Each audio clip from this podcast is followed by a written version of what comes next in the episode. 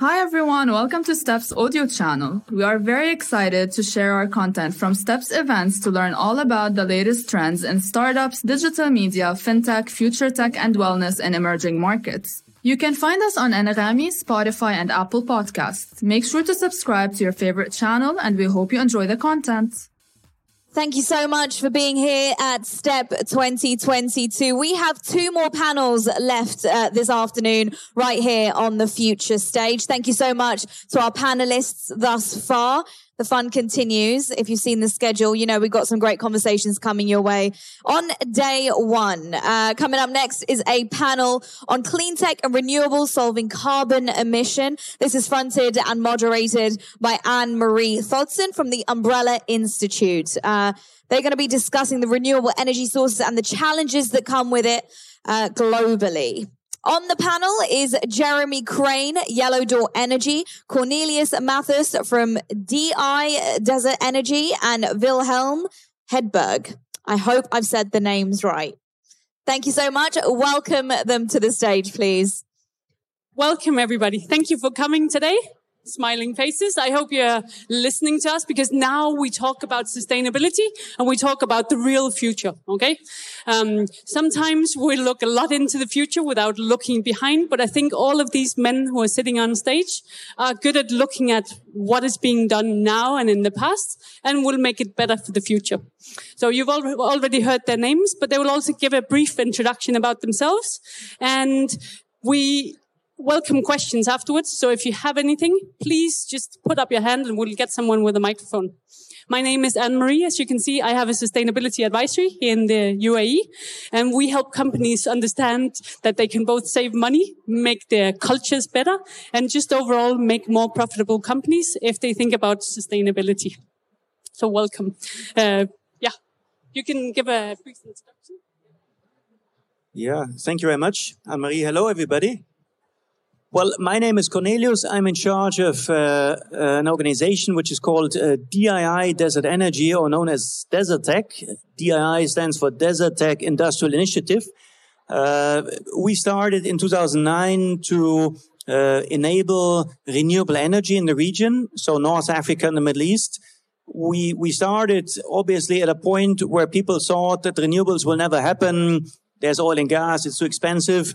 Uh, we believed in it. We published the first big uh, system study pointing in 2012, exactly 10 years ago, towards the possibility in creating an interconnected system between North Africa, Middle East, and Europe, um, entirely powered by renewable energy. And 10 years ago, we demonstrated with complex modeling, institute like Fraunhofer, that this is convenient from an economical point of view, 10 years ago. It will create millions of jobs and it's much better for energy security and diversification. And uh, if you look now in uh, less than 10 years, uh, the prices for solar and wind have come down 90% for solar, 60% for wind. We had one to two cents solar, one and a half, three cents wind. So this is a revolution because uh, this we didn't even predict for 2050. And this together with other things, and we work as a think tank, but also create specific uh, leads business opportunities for projects, uh, is really amazing. Hello, everyone. Uh, my name is Wilhelm Hedberg. I'm the founder of ekar. We are the first and largest personal mobility company in the Middle East. You may have seen uh, some of our cars driving around Dubai. They're the blue cars that you can use the ekar app to unlock and pay per minute. And I, I feel like the reason why I'm here on stage is because every car that you're sharing uh, removes 17 owned cars off the road. So the idea is that a personally owned vehicle is typically parked for 95% of its life. And the idea with using car sharing is a sustainable approach to mobility and transportation, which we're bringing uh, not only across the MENAT region, but also now we've launched into um, Southeast Asia with our launches in Thailand and Malaysia. So thank you very much for having me. Hi, good afternoon. I'm Jeremy Crane, and I'm from Yellow Door Energy. Uh, we are a six-year-old uh, scale-up. I would ca- categorize ourselves now, uh, delivering clean energy solutions for businesses. Our vision is to reduce the cost, reduce the carbon foot, carbon footprint and increase the sustainability of the energy that businesses in this region, Middle East and Africa, are, are servicing. Um, we have uh, offices across five countries, and uh, we count some of the major multinationals uh, and large regionals, the Nestle's, the Majid Al Futtaims, uh, and many more as, as our customers. Thank you for the introduction, everybody. And uh, like you said it really well, that there's a lot of opportunities in what you're doing. You're both uh, like making sure that people can move around. You're giving them better energy. You're creating jobs. You're shifting everything that we are doing right now. But what are some of the major challenges that we're also seeing from transforming? We are in a region um, that loves transformation, but there are still challenges, right, to overcome. Of course, there's always challenges. So the biggest challenge uh, from when I started uh, 13 years ago working in energy transition in the region has been uh, fossil fuel subsidies. And uh, it is almost uh, you know, unbelievable that we are, uh, in terms of phasing out where we are today, like here, almost no fossil fuel subsidies anymore in the UAE, Egypt on advanced phase. Even Saudi, who would have thought that Saudi really increases the price of energy? And we are halfway through. And now with net zero, obviously that's the first things country need to do to completely phase out fossil fuel subsidies because they're the biggest barrier from an economic point of view. So phasing these out, that's the biggest challenge. And then anything will happen. Uh, and the energy transition very fast. Now, uh, econom- from an economic point of view, technologies are there today. Uh, they're competitive without subsidies. So 10 years ago, that was a barrier. But today, I think uh, that moves very fast. And then, well, you can call it sometimes vested interests uh, in preventing uh, and that's a complex point, obviously, the change. But I think now I'm personally very optimistic because the last two years have seen, uh, you know, we started in hydrogen six years ago. Uh, we published our first big uh, study in three, uh, three, years ago, and people laughed at us, what is hydrogen? But now how the discussion shifted in just two years. Um, in uh, incorporating hydrogen as an additional uh, part green molecules of energy strategies in how things moved now so fast, uh, net zero. Who would have thought that uh, UAE net zero and then Saudi followed, Bahrain followed. Uh, so this is all amazing developments. Uh, COP27 this year, uh, next year COP28 here. So I'm very optimistic that really many of these uh, challenges they can be overcome, overcome, and we see a big acceleration, indeed a disruptive cascade, because we have tipping points of technologies, market shares, prices all converging. So this is a very powerful cocktail of things where really a big uh, pace of change cannot be stopped anymore. Mm. So both uh, Cornelius and Jeremy, you're most, mostly business to business, right? Whereas you, Willem, you're business to consumer. So you're actually working on changing people's behavior, right? Yeah, I mean, in many ways, um, yeah, we, we, we look towards altering people's uh, purchasing behavior from traditional buying a car into understanding that a car is a depreciating asset. It's it's causing a lot of debt. Uh, we've learned, uh, for example, in Thailand, where we just uh, have launched, that um, a large majority of, of uh, internet generation have uh, massive amounts of credit card debt, and one of the largest components of that is the purchase of vehicles you know, our, our view is simply, you know, not only necessarily to bring on sustainable approaches to mobility, but it's also cost effective approaches for mobility for, for the masses, right? Um, take, for example, the case of, you know, the 10 odd million women in Saudi Arabia who over the course of the last two years were finally able to get their driver's licenses, right? And now, um, you know, rather than going out and buying cars, um, you know, women in Saudi with a driver's license can now uh, simply book and, and, and use an e-car, which is great. It's a, a sustainable approach to that without having to buy a bunch of metal that gets parked, um, you know, for, for 95% of its uh, given use case. So we're, we're doing our piece bit by bit, but in my view, just to address your point about the challenges, I think in region, I think that, you know, I would argue that there's a great opportunity for the electrification of vehicles uh, in in um, in the Gulf region. There's small steps going in that direction. Um, we're proud to be the world's first Tesla car share, program, but there's a ton of opportunity in that space up until 10 years from now when everything's autonomous. Um, and, and, uh, we're basically just inside of a box c- computer on wheels. So until then, a lot of uh, developments, uh, to be, to be seen. And what about you, Jeremy? You have now, for the past six years, seen solar really scaling, right? Are there some challenges that are really hard to overcome still? Um, look, I, I think um, I, I would fully agree with what Cornelius said a minute ago that one of the biggest challenges for the energy transition, what we're investing in, is the subsidies of fuel, right? If the cost of fuel is subsidized, the motivation to change is lower. But I think the second one I'd, I'd add with that is uh, is the regulatory framework that enables people to change. So when Yellow Door was founded in 2015, DEWA, our utility here in our in our in our home country of for, for Yellow Door, had just created an exciting program to allow net metering.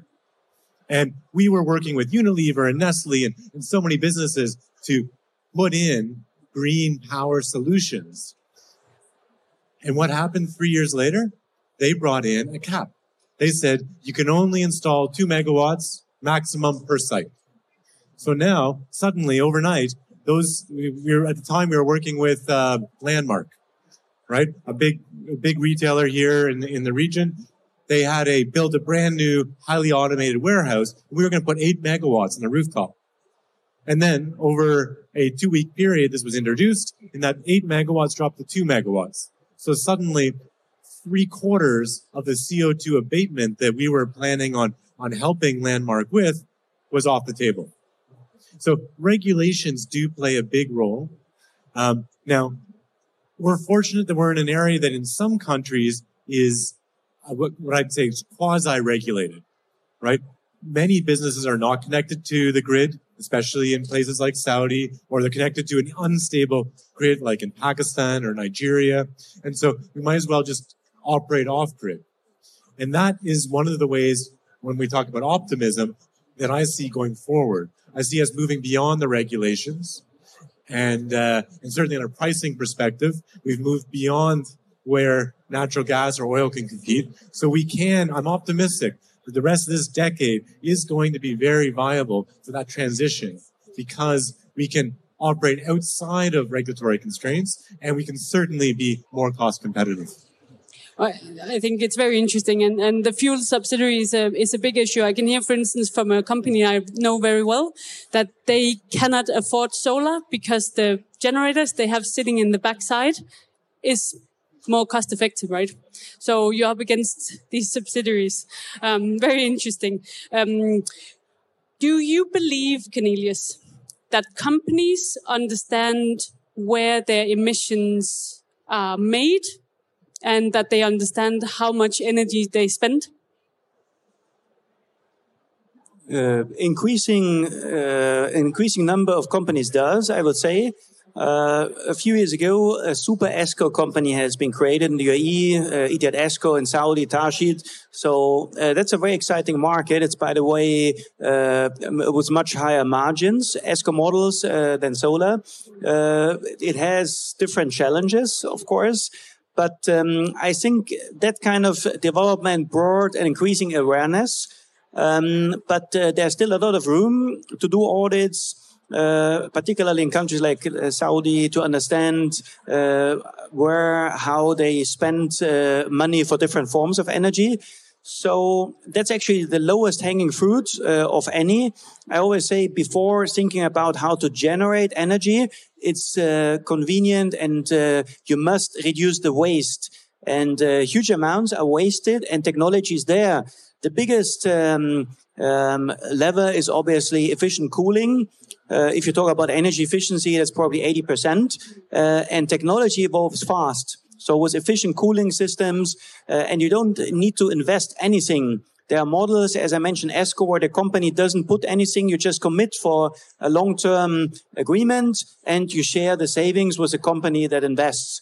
So I think, uh, generally speaking, uh, that's probably a thing where more awareness needs to be created. We are on a good way, but it's uh, an imperative in the energy transition because uh, huge amounts of energy there are still wasted. Also because energy is too cheap. And I will go back to you again, Jeremy. Uh, from my side, I'm, I keep thinking, why are these big buildings here in the UAE and many other places still not built with, for instance, renewable solar panels on the side of them? Is it because the technology will be old too fast? Or is it just because it's too much to put on a building project from the beginning? Well, look, I think you're talking about building integrated photovoltaic, BIPV. Mm. BIPV is a is a really um, uh, has been around Mm. for a long time, Mm. right? I I think about I did my first solar project about 12 years ago, and it was around back then. The problem with BIPV is the economics. I can cover a rooftop of a warehouse, and I can wire that all up very economically. We can save people 50% on their cost of power. But when I try to wire up the side of a skyscraper and I try to connect all that to a central node and inject that into the building, it's a lot more expensive. So it comes down to, I'd say, primarily the economics of it. And so while I'm a strong believer in distributed energy, and that's where our business is focused, for the dense parts of our of our city, uh, downtown Dubai, uh, old Dubai, where our office is in JLT, those areas will continue to be powered by centralized generation. Now, a lot of that can be clean. We know that DEWA is investing hundreds of millions of dollars in clean power, and that's great. Um, I think moving that to the side of skyscrapers is not something I see in the short term. Um, perhaps in the long term, we're seeing great innovation. We're talking about tech innovation all day today here.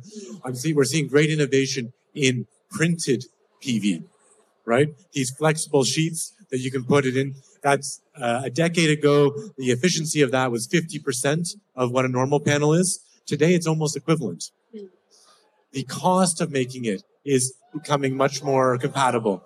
So with both of those things, I think we do, we will see more BIPV. Might not be skyscrapers still, but it might be the metro stations or, or other uh, buildings that are more centrally located. So one of the things this one is also called is carbon emissions, right? And that's what we all talk about when we talk about mobility. Um, I think there's uh, somehow a distorted image of how much uh, emission comes from personal mobility and from transportation overall of goods and that sort of thing. Do you think we should educate drivers more? First about why and when they need to drive and overall if we can build cities that are smarter and if that's part of your strategy for the future? Yeah, I mean, so it's a great question. I mean, uh. I think we can educate a lot of drivers on a lot of things. Um, right now at ekar, we're pulling in about 1.3 million data records every day.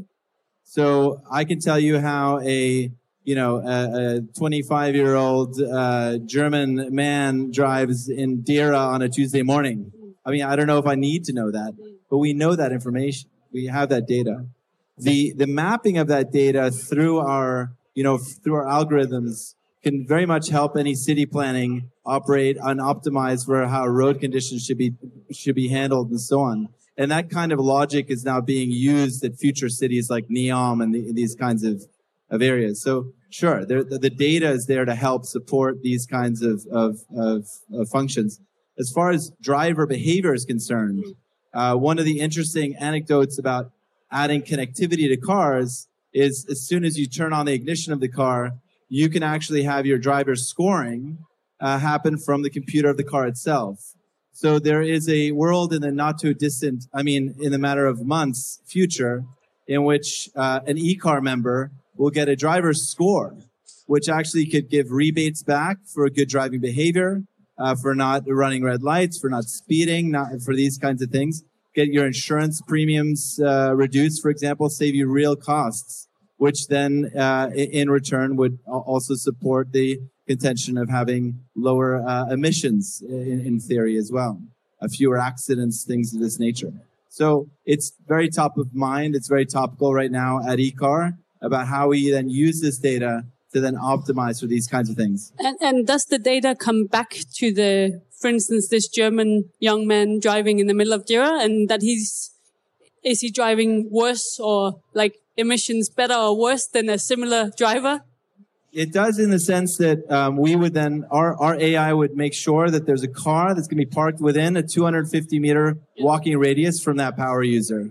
So our, our AI would be able to trigger, let's say, CAFU to fuel our vehicles, which they do between two and six in the morning. Our, our computer systems tell their pilots to fuel the cars, have the cars shifted to hot zone areas uh, so they're convenient to walk to and, and to get to for the for the AI to then function on the next level, the next iteration of ekar, which is coming out, sure, the driver scoring would then come out, and then that individual would know, like, hey, I'm driving super well. I can get credits back, let's say, for ekar. I can again reduce my insurance premiums, uh, so on and so forth. We can partner with other companies on this kind of thing. Uh, so the the um, the you know we, we see this as an endless opportunity. So I have a question for both Cornelius and Jeremy.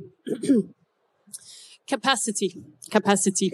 It, it, seems like we are building bigger and bigger energy capacities around the world. And what happens is that people are using this capacity so we keep building more capacity. Um, much of it is still being done in a fossil heavy way.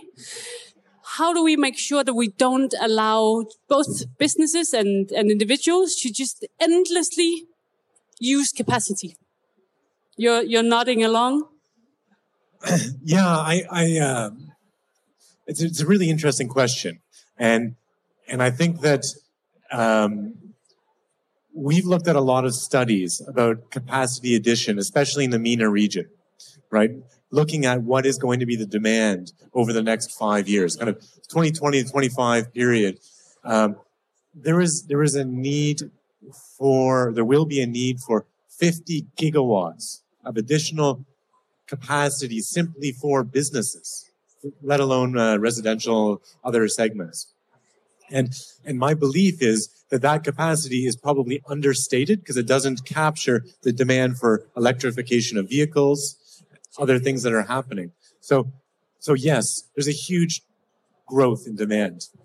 Um, how do we make sure that that demand is serviced with clean versus traditional uh, carbon-based fuels. And also that people don't keep adding and adding and adding the need for, for more, right? so, so that's, that's a difficult one, right? so, so saying that we can, that we can meet the demand, the growing demand with clean energy is one thing. Hmm. And I believe that, that we're there, clearly we're there, that when it's sunny, solar is the cheapest. So there's no question, everybody should be doing that. And people who didn't make that decision two years ago when they built a new plant are kicking themselves, right? And then there's no question that somebody's building a new plant tomorrow, whether they're in Abu Dhabi with a low cost of power or in Saudi with a low cost of power, they will still, they should still be putting in solar. It's still cheaper. How do we prevent them from, or how do we put a cap on that demand? Mm. Well, we're in a part of the world where the population's growing right? We've got a 6% year over year population growth in Saudi. I don't know that it's viable to cap that demand, right? And I, when I look at the Middle East and Africa, the reason I'm focused on this region is because there is a demand. I just want the demand in this area, in this region, these regions, to be serviced with a clean uh, solution, a, a low cost, a clean and a reliable solution unlike what many of the developed, more developed parts of the world, Western Europe, North America, um, where they developed based on a dirty carbon-based um, energy sources. And if we can transition to that, yes, it will create waste because you've got more solar panels, which will eventually drive e-waste, but at least the year over year production of CO2 will not increase from this new demand.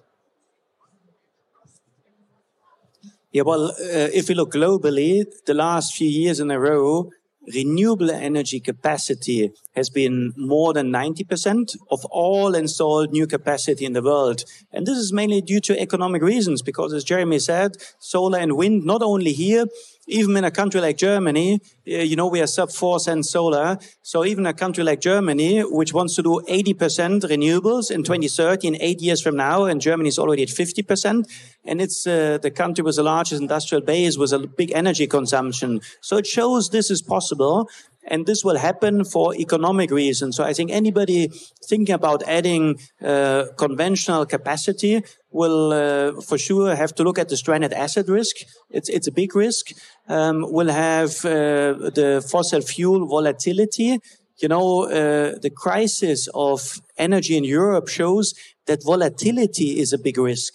And this sheer volatility uh, obviously makes planning impossible. And it is actually a major factor for renewables as well and for green hydrogen that you have uh, one price for 20 years and you don't have this fluctuation of oil and gas prices because this volatility adds a lot of risk premium and makes planning, as I said, impossible. So I'm very confident now that, you know, the economic reasons phase out of fuel subsidies and the other things together they will uh, probably prevent conventional capacities from uh, being significantly added in the region uh, over the next few years. Mm.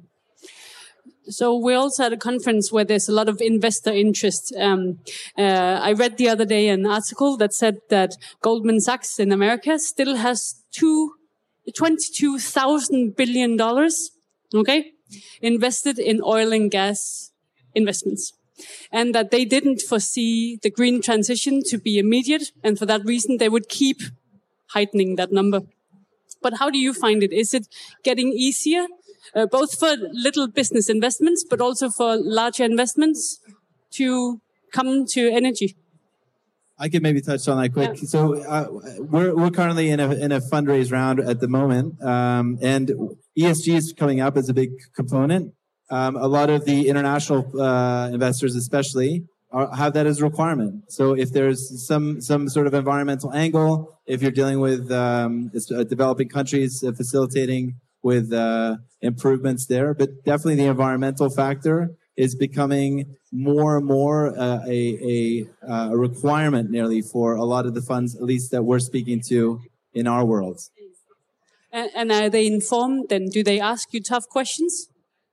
Sure, they do. Um, of course, uh, you know what kind of uh, carbon emission savings are we doing in accordance to people driving regular vehicles or having owned cars and so on. Um, but it's it's it's scratching the surface. I mean, this is more or less maybe more of a, a tick box than it is uh, a super heavy DD on the sort of ISO 14001 component of our business, let's say. But um, yeah, it's definitely a, a factor. Well, if it's a big one or small one, I'd argue that it's probably a smaller factor, but but nonetheless, it's it's there. So now we're getting to the end of the session soon. Um, it's a big topic, this one, both tackling infrastructure, energy, emissions of the future. Do you believe that your strategies that you're working with now will change the future of both Dubai and other places in the world? Jeremy? I do. I, I believe that I believe that everybody sitting here today is going to have a big impact on the future of Dubai and the whole region. And, and I think that that's going to come through, um, a change in the economy from one that is carbon based to one that is, uh, the future of, of, uh, of new businesses that are choosing Dubai as a hub because it's a fantastic place to, to live and to work and to build a business as opposed to it being that carbon hub. And I think that clean tech can drive that. Um, and I think that clean tech can also reduce the cost of energy, which can also attract businesses. So I think those two are going to, from my view, have a big impact on Dubai's future. Cornelius, you have the you have the plan in your head for what the future is for energy. Yeah, well, I foresee personally a disruptive decades it will be really exciting years ahead. And as Jamie says, we move to diversify the company, the economy, many jobs. Actually, I want to see more startups. You know, with Dubai Angel Investors, we have done 33 investments, not a single uh, clean tech, which is really a pity. Uh, I've personally invested in a few startups here. Uh, I'd love to do more. So this is a huge opportunity actually, but Dubai has already become a global center of the energy transition. And this makes me quite hopeful, this development that it will continue in a very dynamic manner. Yeah, and sort of in our view, in the in the late you know 1900s, uh, everyone owned a horse, and uh, when the when the car came, that was kind of a hobby thing. Um, of course, now we're seeing uh, for the rich, and then now we're seeing, of course, that uh, you know, people uh, ride horses as as rich people ride horses, and and and and the cars taken over. And then the next iteration of that, uh, in our view, is that the autonomous vehicle will take over, and owning a vehicle will be like kind of like owning a horse, right? It's going to be a hobby for the rich uh, as a side gig. So um, this is the transformation that we're seeing in our industry. We're already seeing in Yas Island they have you know taxis, auto- autonomous taxis already driving now, which is way ahead of the curve. So the UAE is doing quite a bit in, in that regard to, to push the envelope. And we're really happy to be part of that ecosystem. Excellent. Anyone has any last questions or comments? Any, any comments or questions from the audience? Nah, looks like. Um, but I think we've had a really good discussion today. I hope for all the startups that you do think in your energy and emissions uh, as you grow, because of course, the bigger you become, the more it means. Um, and then come and talk to these guys. When you have questions, they will answer them. Thank you for today. Thank you for tuning in. We hope you enjoyed the episode. You can find our content on Anghami, Spotify, and Apple Podcast. Follow us on social media at Step Conference and let's stay in touch.